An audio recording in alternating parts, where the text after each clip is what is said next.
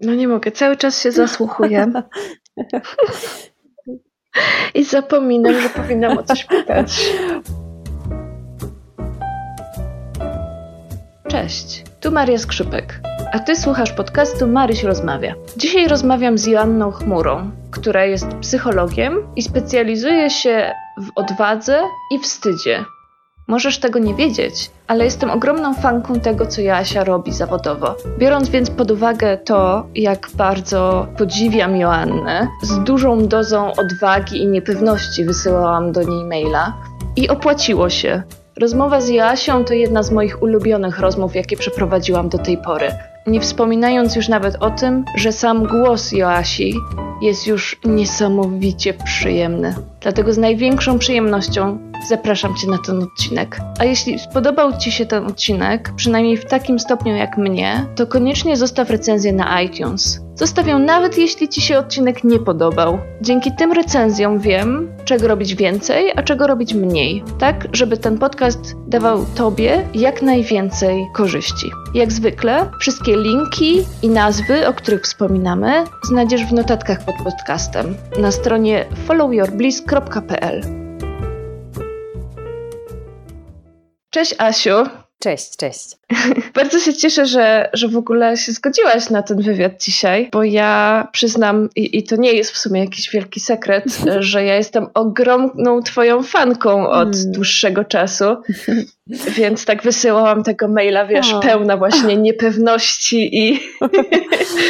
Och, niepotrzebne, znaczy niepotrzebnie. W sensie z emocjami to tak jest, że one i tak są, czy się myśli o nich, że są potrzebne, czy nie. Ale cieszę się, że napisałaś, bo ja, bo ja bardzo, bardzo lubię, jak ktoś uważa te tematy, którymi się zajmuje za ważne i poświęca im i czas, i energię, i też, i też różne, wiesz, takie techniczne rzeczy potrafi z nimi zrobić, żeby poszło dalej w świat. Więc ja jestem bardzo wdzięczna, że napisałaś i wysłałaś tego maila. Ja jestem ciekawa, bo, bo ja przez to, że cię trochę śledzę już mhm. E, w internecie, to tak mniej więcej łapię, czym się zajmujesz, nie? Moi rodzice trochę dalej nie, ale. To jest chyba dość częsty problem. tak, tak. Ale jakbyś miała komuś na ulicy e, tak pokrótce powiedzieć, czym się zajmujesz, to co byś powiedziała? Powiedziałabym, e, że jestem psychologiem i że tematami, w których się specjalizuję, mm, są odwaga i wstyd. Myślisz, że one są ściśle powiązane ze sobą? Mhm. Myślę, że one są w takim tańcu ze sobą, że im więcej jest odwagi, tym więcej mamy wstydu, im więcej jest wstydu, tym mniej mamy odwagi. Wstydu rozumianego tutaj, może to też warto powiedzieć na samym początku, rozumianego jak jaki lęk przed, przed oceną, przed byciem odrzuconym, wyśmianym. Tak tutaj wstyd rozumiemy. Ciekawe, w sumie nigdy, nigdy nie myślałam o odwadze i o wstydzie jako o połączonych elementach mhm. ale ma to sens rzeczywiście, mhm. bo też chyba im, im bardziej odważni jesteśmy, tym bardziej jesteśmy widoczni. Też chodzi, to ładnego słowa użyłaś, widoczni. Pokazujemy to, co jest w środku, to, co jest w środku, pokazujemy na zewnątrz. O taką odwagę tu też chodzi, bo często, jak się spotykam z różnymi osobami, szczególnie na takich otwartych wydarzeniach, jakichś konferencjach, jak ktoś nie wie trochę właśnie, czym się zajmuje, to mówi, a nie, odwagi nie potrzebuję, ja tam jestem odważna czy odważny. I, I pewnie tak jest, są takie obszary, w których jesteśmy odważni, natomiast tu chodzi o taką odwagę psychologiczną, taką odwagę pokazywania tego, kim jesteśmy tam w środku, kiedy, e, kiedy nie boimy się oceny, bo, bo nie, to nie tylko chodzi o, wiesz, skok na bungee i tam, nie wiem, co jeszcze można, podróż dookoła świata tylko z plecakiem. To też jest jakiś rodzaj odwagi, natomiast chodzi o taką odwagę pokazywania tego, co jest w środku, robienia widocznym tego, co niewidoczne. No to jest chyba to słowo, które bardzo słabo się na polski tłumaczy, czyli vulnerability. A, tak, vulnerability. Tak, nie, nie, nie, tylko słabo tłumaczy, ale też się słabo wypowiada. To jest. To tak. Jest, zrobili nam przykrość tym słowem. Tak, to jest to słowo pokazywania, znaczy odsłaniania takich czułych miejsc, czułych punktów, takiego czegoś, co boimy się odsłonić, bo myślimy, że ktoś nas, wiesz, zrani w to miejsce. To po co w ogóle to odsłaniać, nie? No bo to tak się mhm. wydaje, że, e, że skoro to jest takie czułe, delikatne miejsce i, i tak podatne na, na zranienia, to jaka korzyść jest w tym, żeby się odsłaniać w takim razie? Korzyść jest ogromna, bo bez odsłaniania jesteśmy w stanie budować relacje do, do pewnego stopnia bliskości. To znaczy, potrzebna jest nam, im, im bardziej chcemy być bliżej, im więcej doświadczać miłości, czułości, przyjaźni, e, budzić kreatywność w sobie, tym tym większe odsłonięcie jest potrzebne. Bo można przeżyć życie z takim zasłoniętym, z taką zbroją noszoną po prostu na wszystkie części ciała, żeby nikt nas nie dotknął. Można i, i da się to zrobić. Natomiast to jest takie życie trochę, trochę pusto, samotno, odizolowane. Ciekawe jest dla mnie to, że w zasadzie, żeby, żeby być blisko, musimy się odsłonić, a równocześnie im bardziej odsłonięci jesteśmy, tym bardziej boimy się odrzucenia. Tak, no dokładnie. Taki, taki paradoks bym powiedziała. dokładnie. I to odrzucenie może nas spotkać, co ciekawe, bo to nie jest tak, że jak się odsłonimy, to, to świat nas zawsze przyjmie z takim, wiesz, z również, z również odsłoniętym sercem, że będą takie momenty, kiedy to odsłonięcie będzie, spotka się z, no, z bólem. No w sumie też chyba nie mówilibyśmy o odwadze, gdyby efekt był pewny, nie? Tak, dokładnie, dokładnie. Odwaga, odwaga definiuje się przez takie trzy jakby komponenty, tą odwagę pokazywania siebie.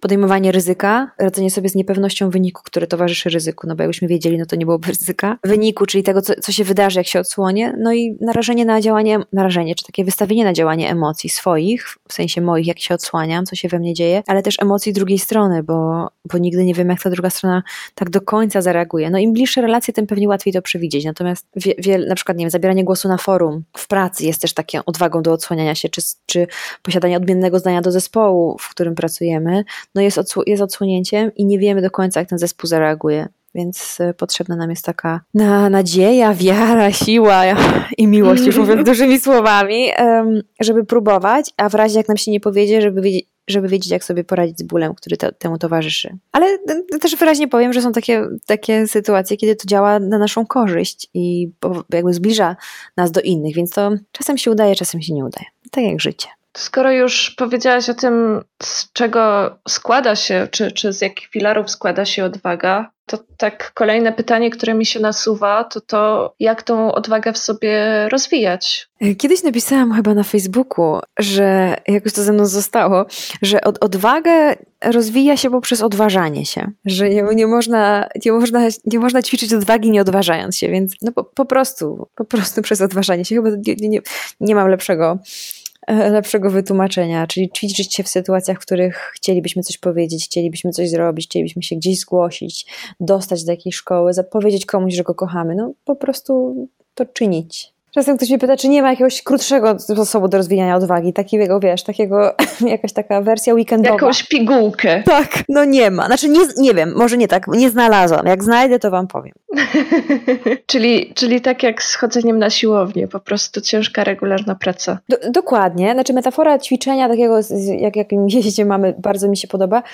Czasem jest ciężka, a czasem, czasem fajna, czasem lekka, przyjemna, więc będzie słodko-gorzko na tej drodze do odwagi, ale nie, nie zawsze ciężko, to tak w ramach pocieszenia. Myślisz, że są ludzie, którzy w naturalny sposób są bardziej odważni i, i czy oni w jakiś sposób różnią się od nas śmiertelników? Um, wiesz co, nas śmiertelników? Myślę, że, że, ma, że są różne obszary odwagi, że ja jako Asia mam w sobie tam jestem odważna, czuję się odważna w jakimś obszarze bardziej niż w jakimś innym. I myślę, że ta różnica tak jest jakoś rozłożona w nas, w nas śmiertelnikach, ale może tak być, że jakaś odwaga jest bardziej spektakularna i przez to nam się wydaje, że ta osoba jest po prostu w całej rozciągłości odważna. Czyli, czyli wrócę do tego skoku na bungee, że znamy kogoś, kto się, nie wiem, albo wspina na wszystkie ośmiotysięczniki i uznajemy, że ta osoba jest odważna i i absolutnie jest w tym obszarze, natomiast może nie jest w jakimś innym, ale ten inny jest wiesz, taki może cichszy, ukryty, nie wiem, trudno jest budować relacje, bliskość właśnie w, w, takim sensie dopuszczenia kogoś blisko do siebie, odważenia się, pokazania swojego serca, więc, więc są osoby, które mają odwagę,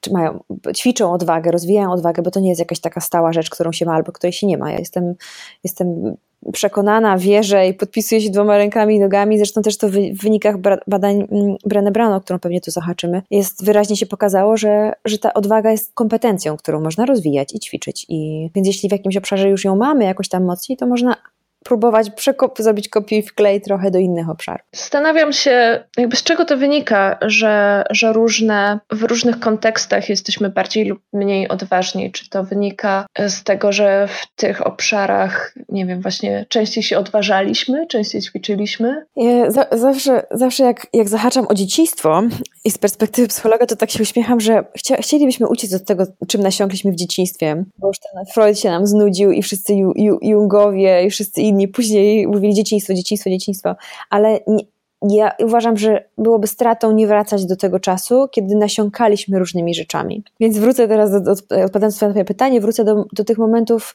e, wiesz, domowych, szkolnych, kościelnych, jeśli chodziliśmy do kościoła, że że ja po sobie widzę, że jestem odważna w takich obszarach, w których widziałam moich rodziców odważnych na przykład. Czyli, czyli niedawno nawet rozmawiałam z moją mamą o tym, że moja mama miała kwieciarnię i ja się wychowałam w Rzeszowie i ona z tego Rzeszowa jeździła, to było w latach tam, dawno temu, w latach 80. i 90., potem też jak się trochę zmienił system, to było łatwiej, ale, w, ale jak była właśnie na, na początku swojej drogi zawodowej, to, to jeździła na przykład do Warszawy, gdzie tutaj była giełda kwiatowa, nocnym pociągiem, żeby zdobyć jakieś, wiesz, cuda, e, różne takie unowocześnienia, tak bym powiedziała, z których mogłaby robić bukiety, jakieś ozdoby i tak dalej, i przywoziła to do Rzeszowa. I to było takim, zresztą teraz też to, tak to widzę, że to było niezwykle w jakimś sensie odważne. Po pierwsze, sama kobieta, jakieś takie rzeczy związane wiesz, z nocnym podróżowaniem pociągami, chodzeniem po stolicy i szukaniem nowości, odkrywaniem jakichś takich rzeczy, żeby ukolorować życie, czy zrobić coś nowego, coś nietypowego. I ja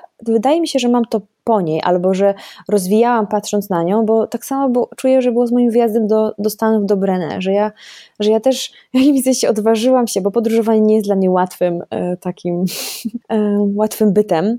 Ale odważyłam się polecieć e, w 2014 roku do, do Brenne, do, do, do Teksasu, na, na te warsztaty. I myślę, że, nie, nie, że, że może z tymi było łatwiej, dlatego że miałam taki, wiesz, przykład w domu, że tak się, tak się da, tak się robi, no to są tego koszty jakieś różne, ale warto to robić. No to mi brzmi jak taka odwaga do inwestowania też w swój biznes czy w swoją tak. karierę. Tak, i widzenia, odwaga widzenia dalej niż tu i teraz, czyli takiej w perspektywie, że robię to w, po coś, żeby właśnie, nie wiem, zajmować się tym w Polsce i trochę zmieniać, mówiąc dużymi słowami, polski krajobraz odwagi i wstydu. Wspaniały dar dostałaś w zasadzie od swojej to mamy, prawda, nie? To prawda, że to był taki cen, cenny pakuneczek do plecaka. Że się da, że można, że no będziemy się bać, ale trzeba działać to dzieciństwo cały czas nawraca. I, Wraca, no.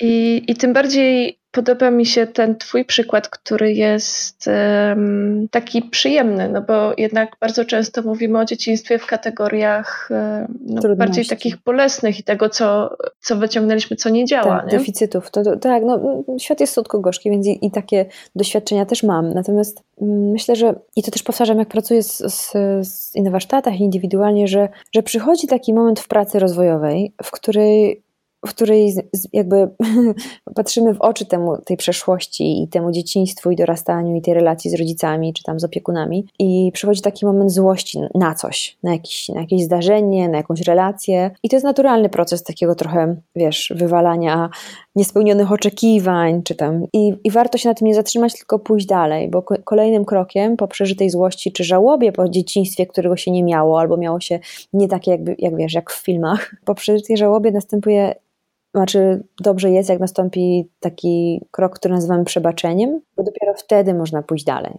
A jak się tkwi w tej. Oglądamy tę przeszłość, przeszłość po to, żeby się z niej nauczyć i pójść dalej, ale nie żeby w niej tkwić. Ale istnieje taka, taka pułapka w tym rozwoju osobistym, że, że utykamy y, i myślimy, że to nas definiuje już na całe życie. Ja myślę, że też to, z czym ja się przynajmniej osobiście też spotkałam, to to, że nawet zanim jeszcze ta złość nastąpi, to już się pojawia też strach i poczucie winy przed tym, że ja mogłabym w ogóle się złościć na kogoś, kto jest tak ważny w moim życiu, nie? Znakomita uwaga, to jest też taki bolesny punkt, w którym w psychologii coś to nazywamy konfliktem dążenie, unikanie i to jest właśnie taki moment, w którym na, na, naturalnie, wręcz biologicznie chcemy czuć miłość i bliskość do tych osób, które są które wiesz, nas urodziły, czy, czy opiekowały się nami i tak dalej, i jednocześnie pojawia się ta złość i jak to pogodzić, no i to jest taki trudny moment. I pozwolić sobie na to odczuwanie tej złości wobec osób, które są tam tak bliskie. Ale to jest też ciekawe, dla mnie myślę też szczególnie i, i, i na pewno sama się z tym jeszcze zmagam i nie jest to dla mnie oczywiste i łatwe, ale ten pomysł na to, że można i być w bliskości, i być w, re, w relacji, i, i, w miłości, a równocześnie na kogoś być złym, że to nie jest rozdzielne, tak, nie? Tak. To jest trudne, utrzymanie tych dwóch stanów, ale to, to jakby one mogą współistnieć i to jest taki paradoks trochę. To tak wracając do tej odwagi, no bo skoro pracujesz z odwagą i pracujesz e, ze wstydem, i wiem też, że prowadzisz całe mnóstwo warsztatów, e, po których ludzie wychodzą odmienieni, to ciekawa jestem, co na takich warsztatach się dzieje. No bo to jednak jest, nawet jeśli to jest całodniowy czy, czy weekendowy warsztat, to no to to jest trochę za mało, żeby mówić o pewnym, no nie wiem, rozwinięciu znaczącym tego mięśnia odwagi, nie? Ale, ale ciekawa jestem, co tam się dzieje takiego, że, że ludzie potem wychodzą odważniejsi. Co takiego się tam dzieje? Wiesz, mm, z poziomu narzędzi, czy z poziomu faktów, jakby ktoś, jakby ktoś tylko, wiesz, była szklana szyba i ktoś mógł widzieć, co my tam robimy, to tam, tam się nie dzieje nic wiesz, spektakularnie po prostu nie wiadomo co. Tam jakby z poziomu faktów to rozmawiamy, w pojedyn- znaczy indywidualnie jakoś pracujemy w parach, w grupach i tak dalej, rysujemy, piszemy. Natomiast z poziomu, myślę, takiego duchowego, emocjonalnego, przeżyciowego, to tam się dzieje, znaczy może się wydarzyć bardzo dużo. To też jest tak, że ludzie mają różną gotowość i zdarza mi się, i to powtarzam, czy na moich, czy na innych warsztatach, dobrze jest myśleć tak, że, że ta ścieżka rozwoju, na którą wchodzimy e, i na której właśnie uczestniczymy w różnych warsztatach, to jest, to jest ścieżka do końca życia. I będą takie warsztaty, po których od razu jakoś poczujemy jakąś, nie wiem, jakieś poruszenie, jakąś zmianę, a będą takie, które nam się wydadzą, pff, nic mi to nie dało. I czasem jest tak, że ten efekt dopiero jakby jest obserwowalny po tygodniach, miesiącach, albo, albo w ogóle i nauczyliśmy się dzięki temu warsztatowi, że nie wiem, że, że praca tam z oddechem nie jest dla mnie, albo, albo tam coś. I tak samo z moimi warsztatami, że i uprzedzam wszystkich, którzy na nie przychodzą, że to jest tak, że, że te warsztaty mogą już dużo coś jakby wnieść, zmienić, uwolnić, ale może też tak być, że one są nam potrzebne, żeby za rok wziąć udział w innych warsztatach, które przyniosą ten spektakularny efekt. Bo nie, nie, nie mam odwagi i też myślę, że to było rodzajem kłamstwa powiedzieć, że każdy, kto przyjdzie na moje warsztaty, wyjdzie odmieniony. Wyjdzie, odmieni wyjdzie poruszony na, na tyle, na ile on jest, on czy ona jest gotowy do bycia poruszonym. Takim poruszonym systemie, w sensie mówiąc psychologicznym żargonem, że, że ten system wewnętrzny może się pokruszyć, rozłożyć, albo może tylko zadrgać, zadrgnąć. Zadrż, jak się mówi? Zadrgnąć? Zadrżeć? Zadrzeć i dopiero runie i zmieni się na jakiś inny na kolejnych warsztatach, więc wracając do Twojego pytania, trochę przydługą odpowiedzią, to jest tak, że tam się nie dzieje nic spektakularnego z poziomu narzędzia, ale ca całe, całe piękno tej pracy polega na, na tym, jak ludzie ze sobą rozmawiają, co piszą, czym się dzielą, czym ja się dzielę, bo też mam taką też ta metoda jakoś tak bardzo jak mi jakoś stała się mi bliska i spójna, bo ona przy, przyzwala, czy wręcz nawet zaprasza osobę prowadzącą warsztaty do dzielenia się też swoim doświadczeniem.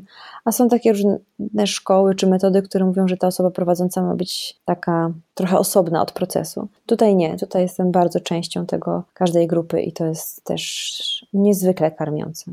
Podoba mi się to, co powiedziałaś e, o tym, że to jest proces to jest chyba ulubione słowo psychologów i, i coachów. Tak, tak. I prawników. I mam wrażenie, też, tylko w innym tak, tak, znaczeniu tak. wtedy.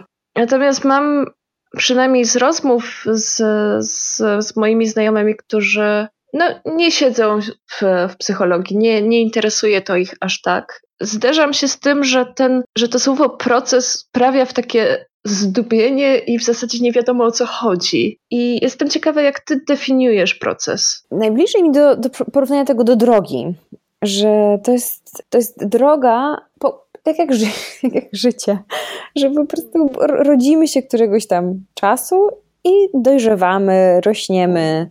Potem jest taki moment szczytowy, a potem zaczynamy się starzeć. I, i, i to jest tak samo z tym rozwojem. On jest analogiczny bardzo do przyrody, że on się wydarza trochę później, bo to budowanie samoświadomości następuje dopiero po jakiejś dojrzałości też takiej psychologicznej, ale, ale to jest taka droga po prostu, na której jesteśmy, na której możemy iść sami, możemy iść z kimś, możemy iść, przyjechać szybko jakoś samochodem, bo coś się wydarzy takiego, co nas przetransportuje bardzo, takie, są takie zdarzenia w naszym życiu, wiesz, takie silnie emocjonalne, więc one nas przenoszą szybciej. Są takie momenty, w których zawracamy na tej drodze i nie wiem, nie wiem czy mogę przekląć, ale mówimy sobie, pierdolę, po prostu nie chcę już się rozwijać, zatrzymuję się, nie wracam, nie chcę, nie chcę nic już odkryć po prostu nowego. Więc ten proces to jest, to jest droga rozwoju, to jest, to jest taka naturalna no droga, to ja chyba nie znajdę lepszego słowa.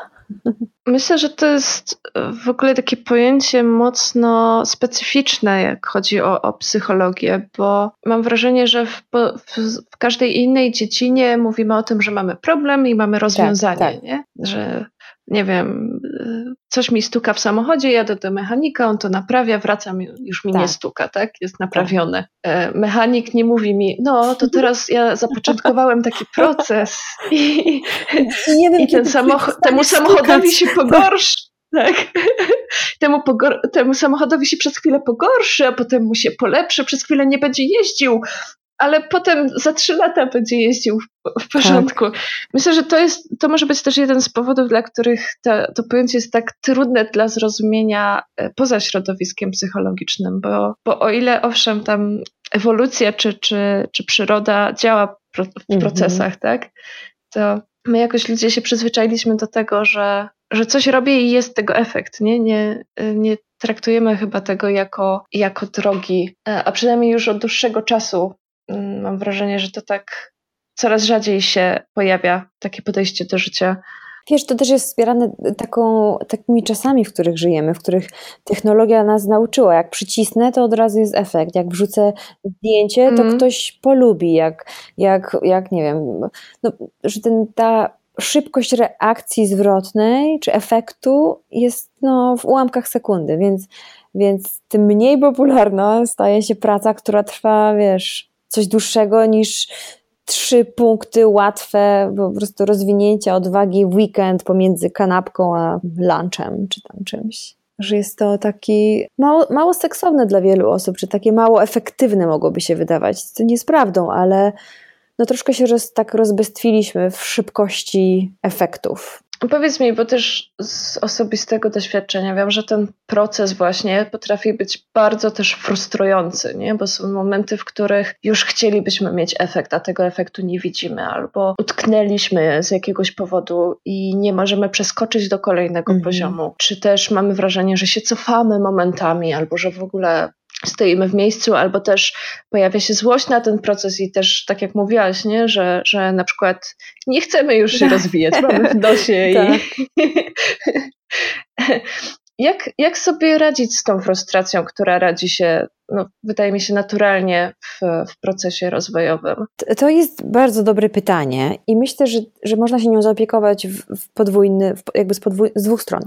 Pierwsza to jest, myślę, że rolą osoby prowadzącej czy towarzyszącej w takim rozwoju, czy to jest coach, czy psychoterapeuta, czy psycholog, czy duchowny, czy, czy ktokolwiek, kto, kto ma taką rolę wspierającą, że jakby trochę naszym obowiązkiem jest powiedzieć, że ta frustracja może się pojawić i żeby się nie zdziwić, że to będzie, że to oswojenie tego, że może być takie zniechęcenie w tym procesie, żeby nie było zaskoczeniem dla kogoś. I to z jednej strony, a z drugiej strony właśnie ja jako osoba, która się, nie wiem, podejmuje rozwoju, czy chodzi na terapię, czy idzie na warsztaty, te, teraz jest mi łatwiej, no bo, bo mam ileś tam lat za sobą i też własnej pracy, ale też pracy w roli prowadzącej, że ja po prostu, ja się cieszę, jak następuje element frustracji u kogoś, bo to znaczy, że, że za chwilę będzie punkt przełomowy.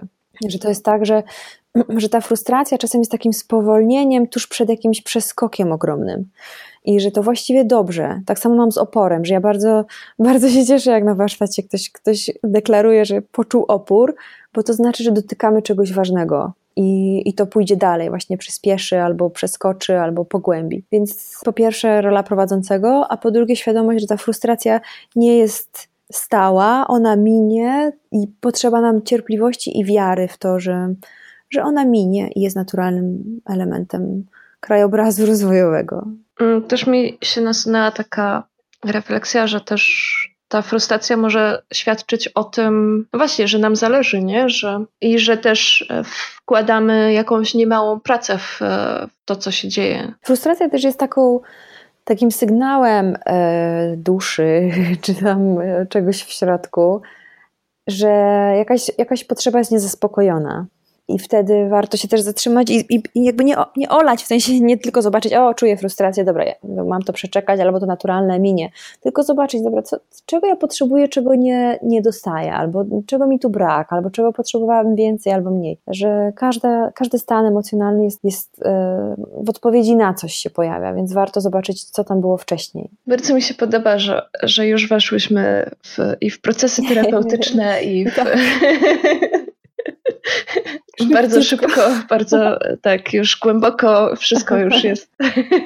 I właśnie to się dzieje na warsztatach, dokładnie, że po pierwszym dniu, ja w ogóle na warsztatach intencjonalnie nie daję plakietek imion, z imionami ludziom, bo ja im mówię, słuchajcie, za trzy godziny wy już się będziecie tak dobrze znać, że to imię będziecie mieć wpisane w serca. I to, to też, też jakoś mnie pociąga w tej robocie mojej, że, że tak szybko znaczy szybko, względnie szybko, e, zrzucamy te wierzchnie warstwy i spotykamy się na e, głębinach. Tak się zastanawiam, bo, bo mnie się to osobiście ogromnie podoba, że zeszłyśmy od razu tak głęboko. Ja bardzo lubię. Mhm.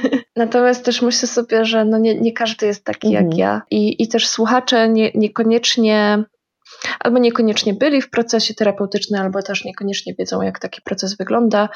I zastanawiam się, czy możemy troszeczkę się wynurzyć na chwilę na powierzchnię i trochę bardziej spotkać się z tymi ludźmi, którzy może dopiero wchodzą na, na taką drogę albo albo mierzą się z jakimś wyzwaniem, jak chodzi o odwagę, tak tu i teraz, nie? Z jakimś taką rzeczą, która jest z, tuż za rogiem, albo, albo przed jakąś wielką decyzją, przed którą stoją w tym mhm. momencie. I co byś poradziła takiej osobie, która właśnie stoi przed dużą albo małą, wszystko jedno, ale przed jakąś dużą decyzją i, i, i właśnie wyzwaniem, jak chodzi o odwagę? I która nie ma doświadczenia w, jakby w tym rozwoju osobistym? Nie, dopiero. Tak. Co ja bym poradziła takiej osobie? Nie wiem, czy bym poradziła. Bardziej chyba bym powiedziała, że, że podejmowanie różnych trudnych decyzji, czy przechodzenie trudnych momentów w naszym życiu można sobie ulżejszyć. Nie wiem, czy takie słowo istnieje, ale od teraz postanawiam, że istnieje. Ulż, ulżejszyć, yy, to znaczy pewnych rzeczy nie musimy robić sami. I są takie zawody,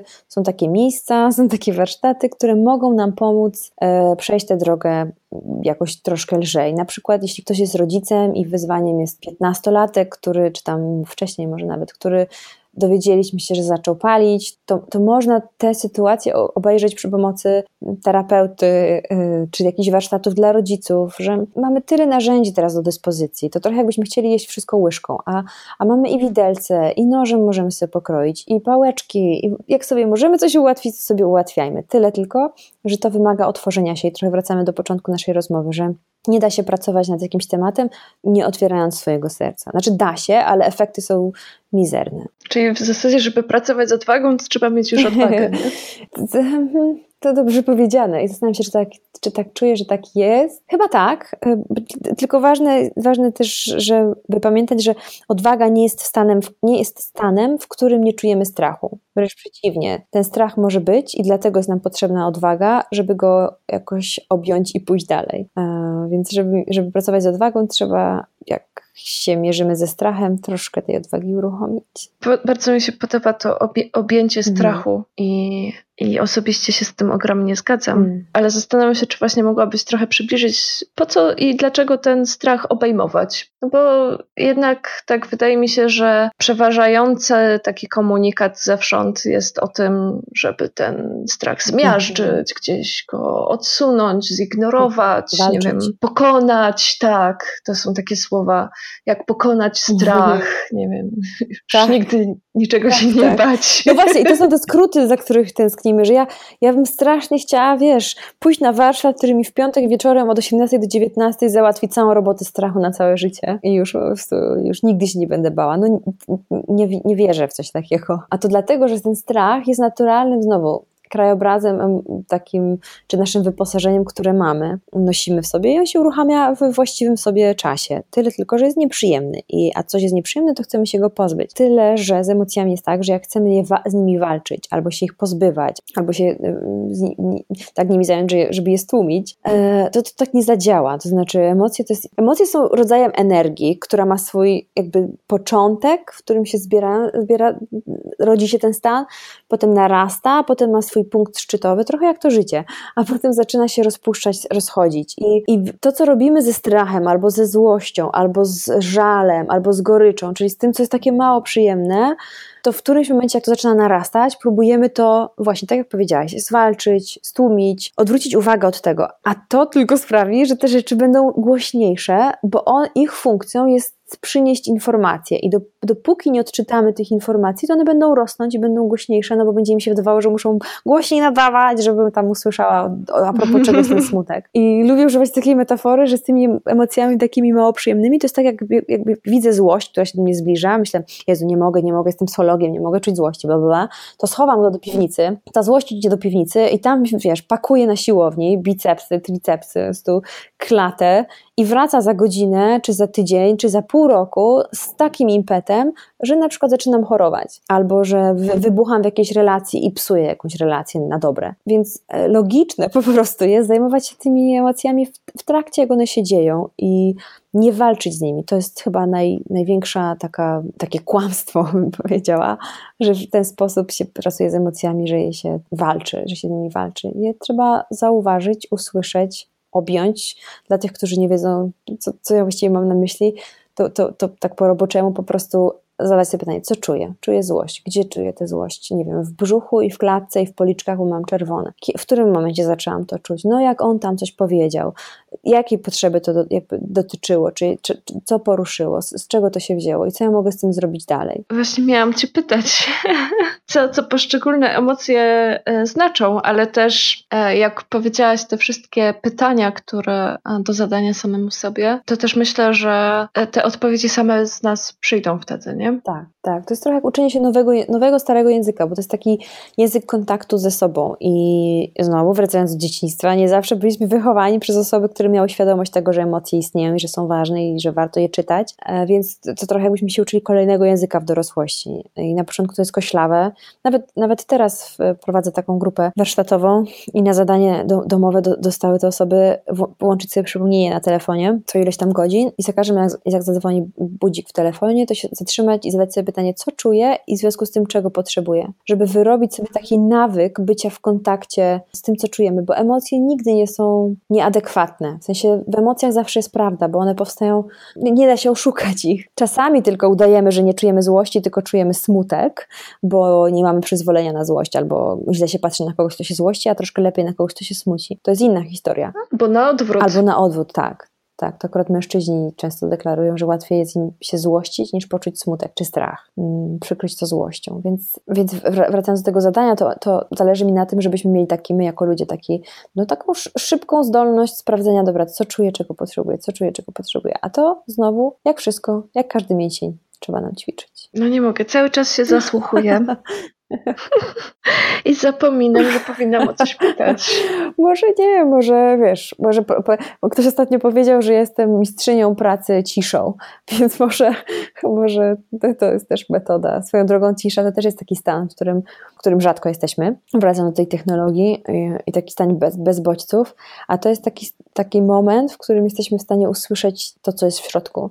Stąd też myślę taka popularność i dobrze różnego rodzaju kursów uważności i praktyk uważności i medytacji i bardzo dobrze, że to się tak dzieje, bo tęsknimy za takim czasem, w którym tylko, tylko moje wnętrze mówi a nie tam dzieci, rodzina, dom, telewizor, Facebook, e, wszystko. No i wtedy też ta złość czy ten smutek nie musi iść na siłownię, tak. żeby, żebyśmy go usłyszeli, Dokładnie. nie? Dokładnie. Bo skoro już tak jesteśmy przy, przy emocjach, mm. jedno z pytań, które mi się nasuwało, to to, o czym z Twojego doświadczenia mówią poszczególne emocje? Mhm. Mówią różne rzeczy. mówią, mają za zadanie różne rzeczy. Złość, tak jak już się sobie tutaj przywołałyśmy, złość jest taką emocją, która mówi: Hej, to jest przekracza moje granice, tego nie chcę, to coś mi boli, nie chcę, nie, nie, niech tak do mnie nie mówią, niech tak po prostu, nie wiem, nie dotykają, niech tak się nie krytykują, że złość jest taką, takim strażnikiem, który mówią, hej, hej, nie, za blisko, za daleko. I boimy się tej złości, boimy się odczuwania złości, bo nie wiemy, co z nią zrobić, bo często ja byłam w takim domu wychowana, w którym, w którym dziewczynkom nie można było, nie, nie było przyzwolenia na złość, więc ja ucząc się, będąc na tej drodze samorozwoju, potężną lekcją długotrwającą było uczenie się, jakby nazywania tego, co czuję złością, plus e, wyrażanie jej. I czasem osoby się martwią, że jak zaczną wyrażać, to wiesz, tam związek się rozleci albo, albo ze pracy wylecą, bo będą rzucać telewizorem w, w szefa albo tam. A to, a to na szczęście tak nie działa. To znaczy już samo dostrzeżenie tej złości i wyrażenie jej nawet nie w kierunku, no nie, czasem też jest potrzebne, ale nie zawsze w kierunku tej osoby, jakby poinformowanie tej osoby, która, w, w obliczu której pojawia się ta złość, jest potrzebny. Czasem mm, są całe metody pisania o, zło, o emocjach, o złości między innymi. Są metody krzyku, są metody oddechu, więc zaopiekowanie się tą złością i znowu dostrzeżenie jej nie musi prowadzić do wiesz, katastrofy. Ale wracając do pytania, po co jest złość? Złość jest, przypomina nam o tym, że jakieś granice zostały naruszone. Smutek ma za zadanie nas zatrzymać.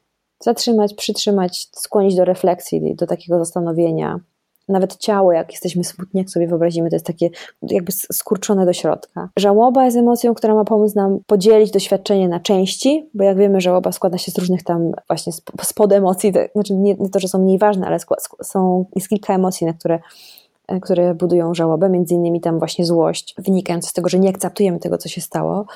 E, jest też etap takiego negocjowania z, z jakąś siłą wyższą, którą obwiniamy za co się stało jest moment takiego smutku, smutku przyjęcia tego, tego do wiadomości, no i pogodzenia, i, wybaczenia, i puszczenia. Więc żałoba to jest bardzo złożony taki kombinat emocji, ale jest, jest to po to, żeby móc pójść dalej. Że żałoba jest taką emocją domykającą. To jest arcyciekawa w ogóle dziedzina życia.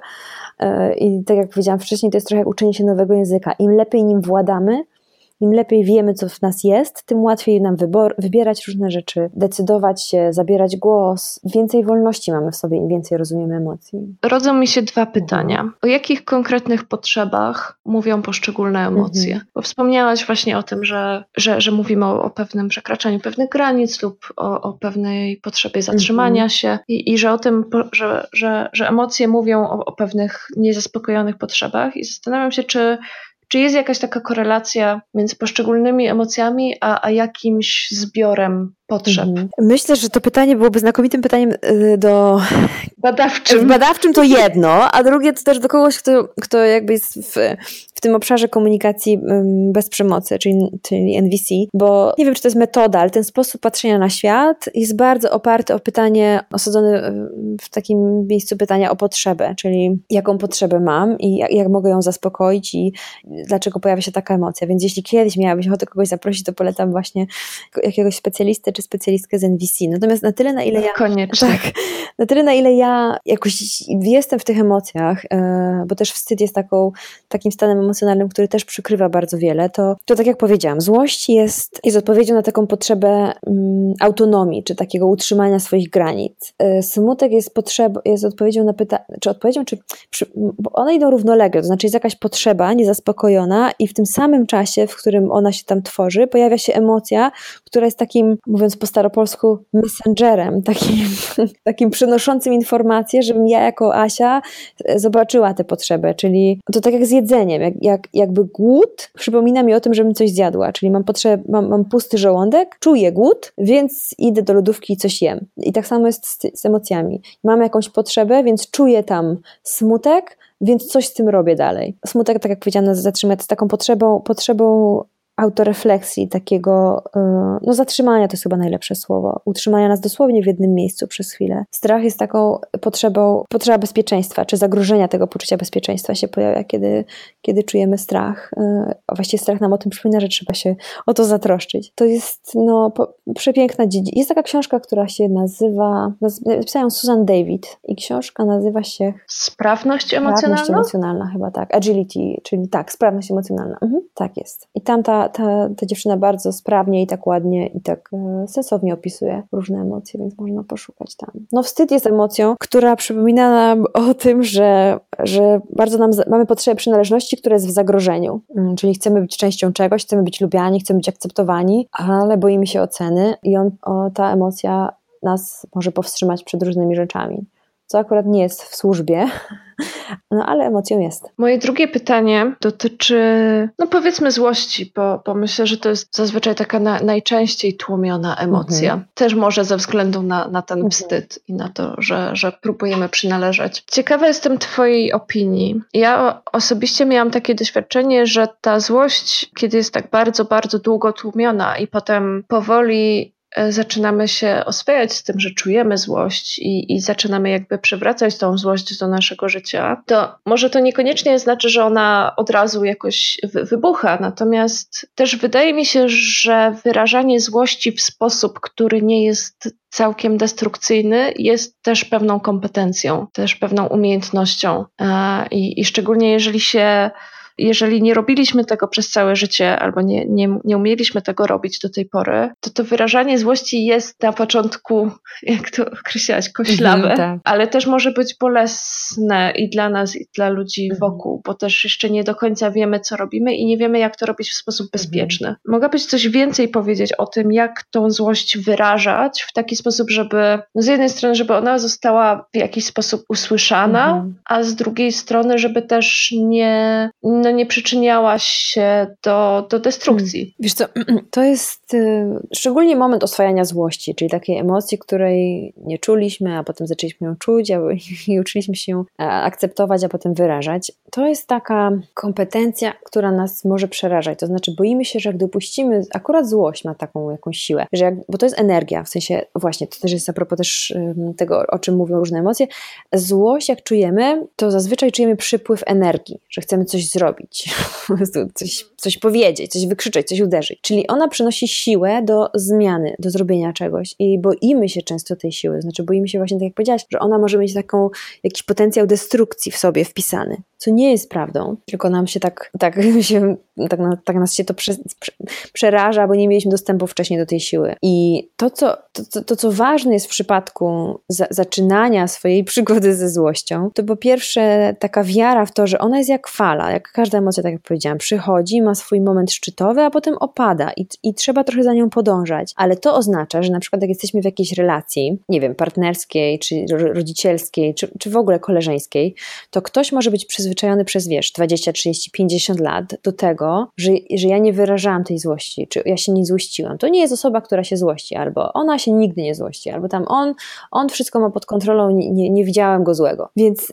będzie taki moment w oswajaniu, że nie tylko to będzie dla nas trudne, ale i dla naszego otoczenia, że ono może zareagować tak, o Jezu, a co ci się stało? Po prostu zaczęłaś na te kursy i po prostu ci się w głowie poprzewracało. Tyle lat było spokojnie, teraz nagle ci wszystko nie pasuje. Więc to, to złości jest podwójnie trudne, albo inaczej może być. Po pierwsze dlatego, że dla mnie jako osoby jest trudne, ale też dla systemu, w którym jestem. I, i wracając do Twojego pytania, jak sobie, jak, jak sobie ją oswajać i jak sobie z nią radzić, to znowu e, zaczęłabym od małych kroków, czyli od tak jak uczymy się języka, nie uczymy się od razu, wiesz, tam czasu przyszłego, złożonego tam jakiegoś, tylko uczymy się pojedynczych słówek. I, I tu wracamy też do tego wątku ważnego, o którym mówiliśmy w którymś momencie, że dobrze jest zrobić to w towarzystwie kogoś, jakiegoś takiego, hmm, no właśnie, terapeuty, coacha, duchownego, nauczyciela, mentora, wszystko jedno, ale żeby jakby z kimś, kto, kto jak nas zawładnie, w cudzysłowie, ta emocja, żeby, żeby z nami był w trakcie. I najpierw nauczyłabym się wyrażać w w, w takich bezpiecznych warunkach, czyli na sesji terapeutycznej, albo w pisaniu, albo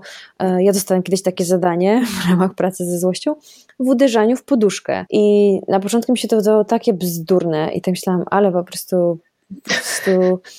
Co to za zadanie, nie? Co, co, to, co to ma wspólnego do mojej złości tam do kogoś konkretnej osoby, że to walnę w poduszkę? E, no i na początku, wiesz, waliłam w tą poduszkę i myślałam, nic nie działa, nie działa, dobra, ile razy jeszcze nie działa, nie działa, nie czuję różnicy, nie działa. Ale, ale powoli oswajałam tą koślawość i nie jestem jeszcze ekspertem od złości, ja mam jeszcze dużo do zrobienia w tym temacie i, e, i, mam wrażenie, że im dalej idę, tym więcej się okazuje, że jest pracy. E, to też może być takie wrażenie w tym rozwoju osobistym, że im dalej w las, tym więcej drzew. Ale mi pomagało jakby stopniowalność tego, żebym się nie przeraziła tą złością i towarzystwo kogoś, bo akurat ja wtedy pracowałam, byłam w terapii i, i ta dziewczyna, z którą pracowałam mi pomagała. No ta bezpieczna przestrzeń też wydaje mi się kluczowa, mm. nie? To, że, to, że czujemy, że w tym miejscu albo w tym czasie możemy po prostu puścić mm -hmm. i, i że ta osoba lub to narzędzie, które przed nami jest, że ono to wytrzyma. Tak, nie? tak. Do, potrzebne jest też zaufanie, już, już mówiąc, yy, przechodząc na taki etap poziom ludzki, że jak jesteśmy w jakichś relacjach, to że, że mówi się, ja kiedyś pracowałam dużo z,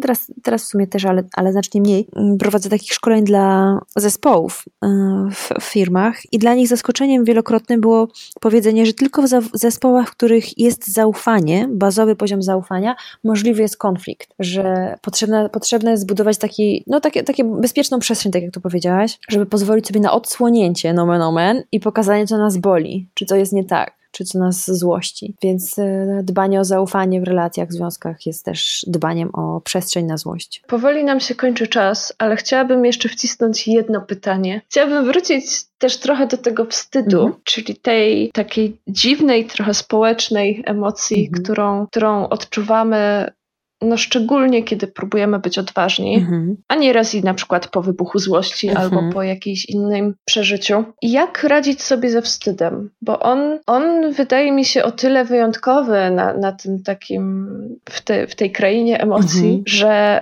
że jest mocno paraliżujący. Mhm. Ze, ze wstydem pracuje się w dwojaki sposób. Po pierwsze, uczymy się chociażby na tych warsztatach pracować ze wstydem, kiedy on się dzieje, to znaczy kiedy odczuwam. I wtedy mamy pracę z oddechem, jakby kontakt z ciałem, takie rzeczy fizjologiczne, bo wstyd potrafi wyłączyć ciało w sekundę i mózg po prostu pół sekundy. Robi, robi nam się ciepło, zaczynamy się pocić, zaczynamy się dusić, tracimy, wiesz, dostęp do wszystkich inteligentnych po prostu szufladek w mózgu i nagle nic nie pamiętamy, nie wiemy, jakiś bełkot się wydobywa z nas. Więc pierwsza rzecz to jest taka jakby w, w miejscu zdarzenia. Natomiast gro pracy to jest praca taka profilaktyczna, czy taka przygotowująca na to, że, jakby żeby, żeby to się jak najrzadziej działa, e, zdarzało. I filarem tej pracy ze wstydem jest coś, co nazywamy self-compassion, czyli taka życzliwość i czułość do samego siebie, osadzona w akceptacji tego, kim jestem. I to jest w ogóle cały, wiesz, cała odrębna kraina, ogromna kraina. Um, bo jakbym miała sprowadzić to do jednego zdania, to w pracy ze wstydem fundamentem jest budowanie akceptacji tego, kim jestem. Bo im bardziej lubię siebie, czy im bardziej akceptuję wszystkie swoje niedoskonałości i doskonałości, tym mniej będę bała się oceny innych, czyli tym mniej będzie mnie przerażała sytuacja, w której ta ocena może się pojawić. Czyli to jest takie jakby zanim w ogóle się zdarzą te sytuacje, to buduje taki filar, taką, taki jak to się mówi, pień, który jak przyjdzie burza ocen, to mnie nie przewróci. Trochę powieje, ale nie przewróci. To jest coś, do czego mam wrażenie, że w każdej jednej rozmowie się wraca. W tym podcaście tak, wracamy. Tak. To jest takie. Clue. Znaj siebie i lub tak, siebie. Tak, tak, tak, tak. tak, ja się śmieję, że to brzmi jak wiesz, jak z reklamy Pepsi Coli czy tam czegoś tam. Bądź sobą, wybierz Pepsi yy, i kochaj siebie. Tak. Ale jakkolwiek brzmi to banalnie, yy, ja czasem mam takie wrażenie, że to takie pitu-pitu, to to jest potęga. Ja widzę i po sobie więcej to nie jest tak, że, że ta ocena mnie nie boli, bo boli. I zdarzają się takie momenty, kiedy przepłakuję, wiesz, po prostu pół wieczora jakby na wspomnienie jakiejś tam rozmowy, ale mam wrażenie, że dzieje się to rzadziej i na krócej mnie to wytrąca. E, nie da się wyeliminować tego, natomiast dzieje się rzadziej i na krócej mnie to wytrąca. Też z mojego doświadczenia wiele takich przełomów no chociażby kiedy ja byłam w swojej terapii, mhm. następowało właśnie w momentach, w których ja no, brałam siebie tak trochę w ramiona mhm. i mówiłam, że ty zasługujesz na to, tak. żeby czuć się lepiej. Tak. Zasługujesz na to, żeby nie, tak. nie wiem, nie, nie budzić się rano i nie myśleć, Jezus Maria, obudziłam się czemu. No, tak, dokładnie, dokładnie. Mhm. Ojej, aż szkoda, że, że tak, e, że, że tylko godzinę mamy. Możemy kiedyś zrobić, wiesz, jeszcze jedną godzinę. No, koniecznie. Ja, ja cię jeszcze kiedyś, kiedyś cię jeszcze dołapię. Dobrze. Może wtedy też będziemy mówić o trochę przyjaźniejszych tematach niż o radości trochę. Dobrze. Za mało chyba mówimy o radości. Ale dziękuję ci bardzo za tą rozmowę. Myślę, że komuś na pewno w jakiś sposób pomoże. Mhm. I gdzie cię można znaleźć? Można mnie znaleźć. Rozumiem, że pytasz tak metaforycznie w sieci. Tak, nie, nie gdzie siedzisz teraz. teraz. E, a teraz akurat siedzę w sypialni, bo tu było najciszej. Jestem schowana przed całym światem, żeby, żeby nikt mnie nie rozpraszał. Wiesz co, można mnie znaleźć, ja nazywam się Asia Chmura, czyli to oznacza, że można mnie znaleźć na www.joannachmura.pl. Na Facebooku też można mnie znaleźć pod tym samym imieniem i nazwiskiem i na Instagramie też mnie można znaleźć pod tym samym imieniem i nazwiskiem. Czyli jak to okay, czyli po prostu cię wygooglać. To, to wszystko się wam po prostu objawi, wyłoni. Śmiało. Dziękuję ci bardzo Asiu za, za tą rozmowę, no i mam nadzieję do usłyszenia w jakimś kolejnym odcinku. Ja też bardzo dziękuję.